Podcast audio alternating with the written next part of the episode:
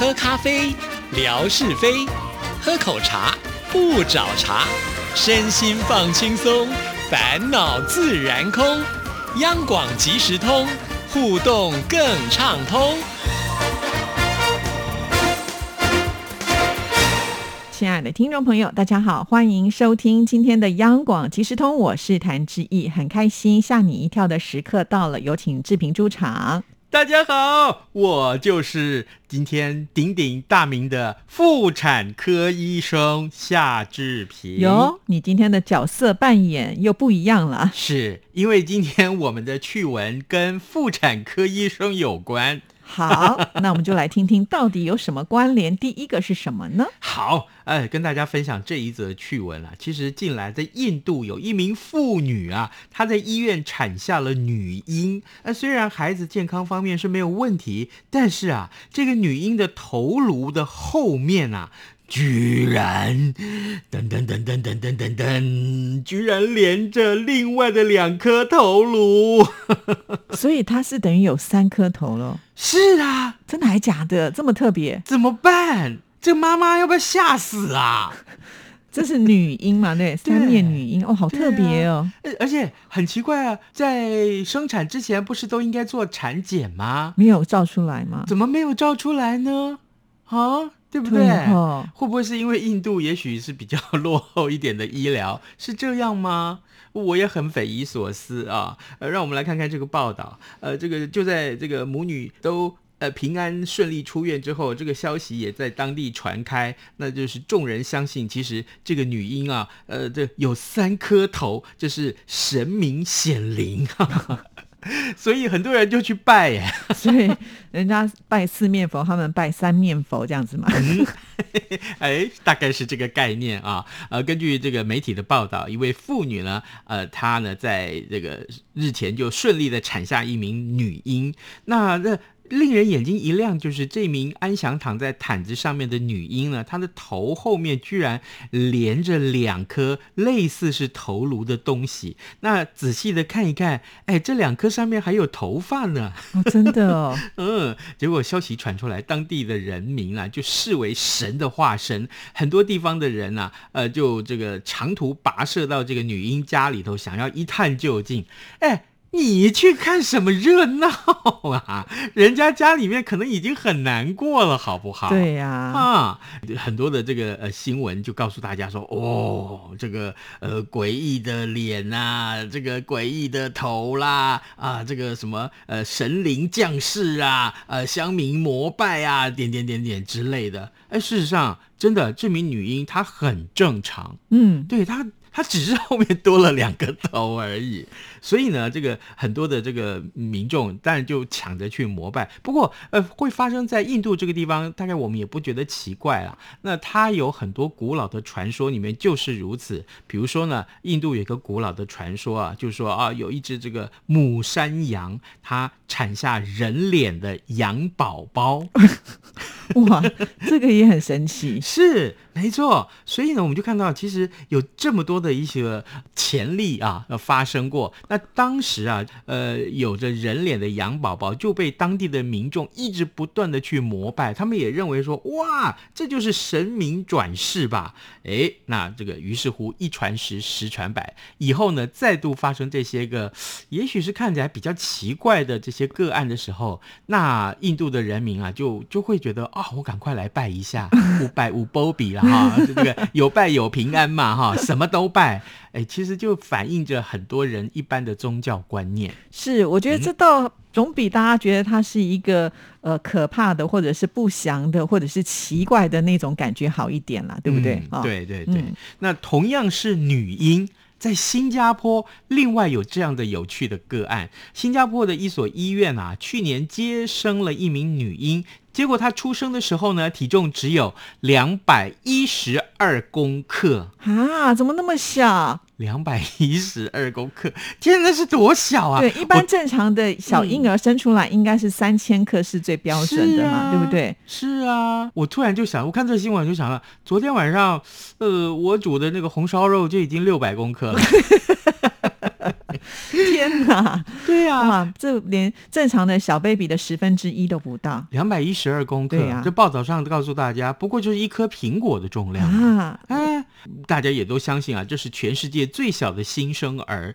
那他在接受密集的治疗十三个月之后，就长到了六公斤多，终于可以出院了。在英国广播公司啊，就是 BBC，哎，他也报道说，哦，好，这名女婴，好，这个叫做郭于轩。呃，他的爸爸姓郭啦啊，呃，出生的时候体重只有两百一十二公克，那身高也不过是二十四公分。那他的母亲是在怀孕第二十五周的时候就把他给诞生下来了。哦，就是不足月啦，所以他才这么小，哎，平常妇女怀孕大概几周？四十周。四十周，所以你看，她只比一半多一点点，她就呃产下这个女婴。然后呢，呃，在此之前啊，全世界最小的新生儿，她的记录就是美国的一名女婴所创下来的。她在二零一八年的时候呢，她被生下来啊，呃，只有两百四十五公克，哦，差不多，也比她多不 苹果多一片叶子。哎，你这个形容很好哦。啊，那我们回到新加坡，这个郭于轩他的妈妈啊，呃，因为是被诊断出患有子癫前症啊，那么这是应该要采取紧急剖腹产的，所以呢，就提早四个月呢就产下了这个孩子。那这种病啊，其实是会造成这个血压过高，还有损及这个重要的器官，对于母亲跟孩子们呃都会有致命的危险。那接生郭于轩的这个新加坡国立大学附属医院呢，就说了，他说当时啊，呃，郭于轩小朋友他诞生的时候，其实存活的可能性很小很小。那这个医院呢，在声明的时候呢，也说郭于轩呢，呃，突破万难，在一出生就有健康并发症的情况之下，以毅力跟成长激励了周围的这些个医生也好、护士也好啊，成为这个 COVID-19 就是新冠肺炎的病毒疫情当中不同凡响的宝宝，是乱世中的希望望之光。对呀、我觉得可能他自己本身的求生意志是非常高的啊、嗯，呃，是带来这样子一个好消息啊，至少现在呢，这个母女均安，而且都已经出院，也很正常。他现在已经到六点三公斤了。嗯那呃，接受媒体访问的是他的妈妈嘛，他就说，呃，这个他的这个四岁的儿子啊，其实是足月出生的，所以他女儿的早产跟娇小的身躯一度让他非常的惊慌失措。那为了支付郭宇轩长期的住院的费用，那他的父母也透过群众募资啊，募到了二十七万六百零一块美元，这相当于新台币是七百多万元啊。嗯那来帮他支付这些住院所需要的费用。那目前来看啊，郭宇轩他还患有慢性的肺病，也需要在家辅助呼吸啊。但是医生说呢，这些状况都会随着时间过去，他慢慢长大而好转。哦，那就太好了啊！，对对对，嗯所以哎，真的这个妈妈养育小孩很不简单呢。是啊，哈，你看要生下来，其实呃这个过程已经很辛苦了。然后万一啊、生下来的这个小孩，万一又有一点点问题，那这个做父母就很担心。没错然后你还担心他长大一辈子，对不对？是啊，所以干脆不要生小孩。我这什么结论啊？就是啊，你自己生了以后，你就叫人家不要生，这嗯说得过去吗？你 哈，通通通通剪掉 才怪。下一则，好，来，我们来看看，哎，季呀、嗯你在年轻当学生的时候有没有去打工过？有啊，当然要啊，你打工做什么？做很多。例如，我跟你讲，这是可能我要讲三天三夜都讲不完啊。太好了，那我们就讲到下个月吧。对，餐厅端过盘子啊啊，然后呢，因为我学音乐嘛，所以我嗯当过那种钢琴家教啊，然后我在那个呃古筝的补习班，嗯就是那种古筝的才艺班，然后嗯就当老师。对就是哇，我曾经一天教十八个学生，就是为了赚我自己的学费。啊对，然后呢，我还在茶艺馆弹过古筝。哇，茶艺馆对啊，弹对啊，古对啊，对啊，筝对啊哎，对啊。啊那我在茶艺馆做的事情就真的太微不足道了。真的，我是去吞剑吐火，你这高难度嘞！没有，我在旁边只能帮你伴奏哎，大家看的是你，不是我。吞剑吐火的时候配的古筝的这个言，这个呃音韵应该是特特别不一样才对啊！开什么玩笑？你们两个人聊打工可以聊成这么高兴？听众朋友一定也都知道假的，夏志平最好会吞剑喷火。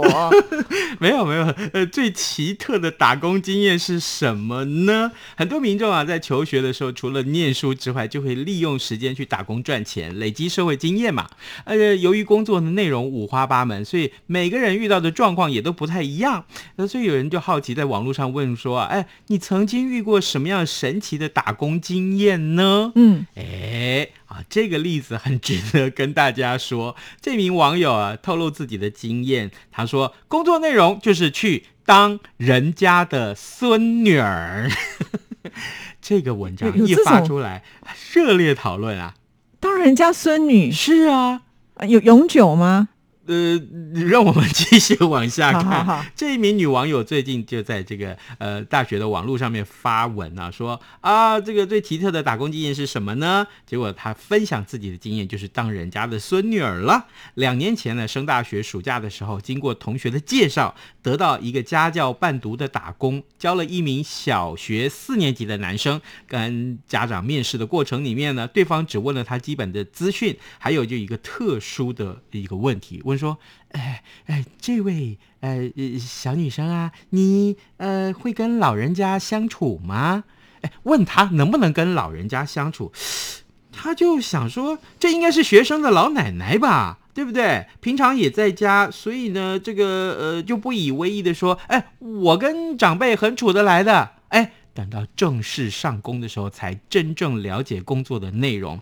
家长就跟他说，其实啊，帮儿子啊去找伴读只是一个幌子。最主要是因为这个老奶奶有失智症，一直以为她车祸过世的孙女儿是还在她身边的，大概啊就跟这个小女生差不多的年纪，所以呢，奶奶呢，呃，常常会把别人误认为是自己的孙女儿。哎，所以希望借由伴读的名义呢，能够呃让这个小女孩陪陪老人家。哎呦，有洋葱嘞！嗯，是，原来是如此哦。是的不，然我想说哪有这么好，就当人家孙女，那不是以后就可以分财产了？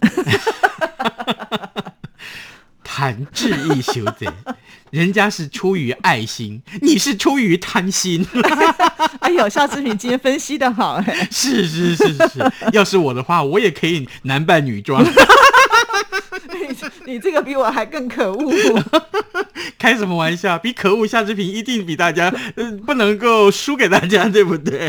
哎，女网友就说，她自己就在这样莫名其妙的状况之下，当了人家两个月的孙女儿，却完全没有伴读这件事情。哎。这个老奶奶也奇怪了，真的就把她当成自己的孙女儿一样去宠爱她。哎，直到后来开学，她必须上北部念书，所以就呃离开了这个家庭。哎，不知道后来那一家人过得怎么样？就啊等夏志平男扮女装去当孙女。奶奶奶奶，我是你的新孙女哦 啊！你要怎样疼爱我呢？我每天都吃很多东西哦 哦，要有台南的霸掌蛙桂哦哦，我们还有台北的牛排哦。一听到这么贪心，早就把你滚出去了。结果那个老奶奶就说：“你不是我孙女儿，老奶奶这个时候就清醒了。你应该是我们家的蟑螂。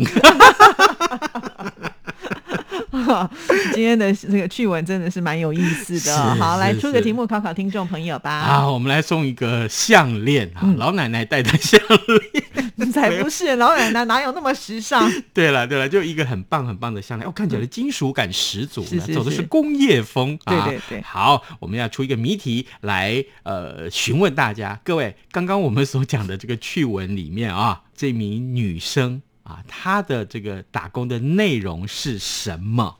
大家有没有听清楚我刚刚所说的呢？